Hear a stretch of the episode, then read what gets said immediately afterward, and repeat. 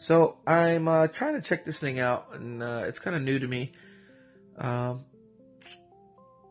so I had to take the wife to work early, drop her off, and then come back here. And I try to go back to bed.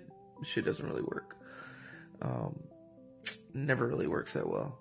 So got to be up here shortly. Uh, just kind of messing around with this app. I've always been interested in podcasts. Don't really know how they work. Don't know how to access them.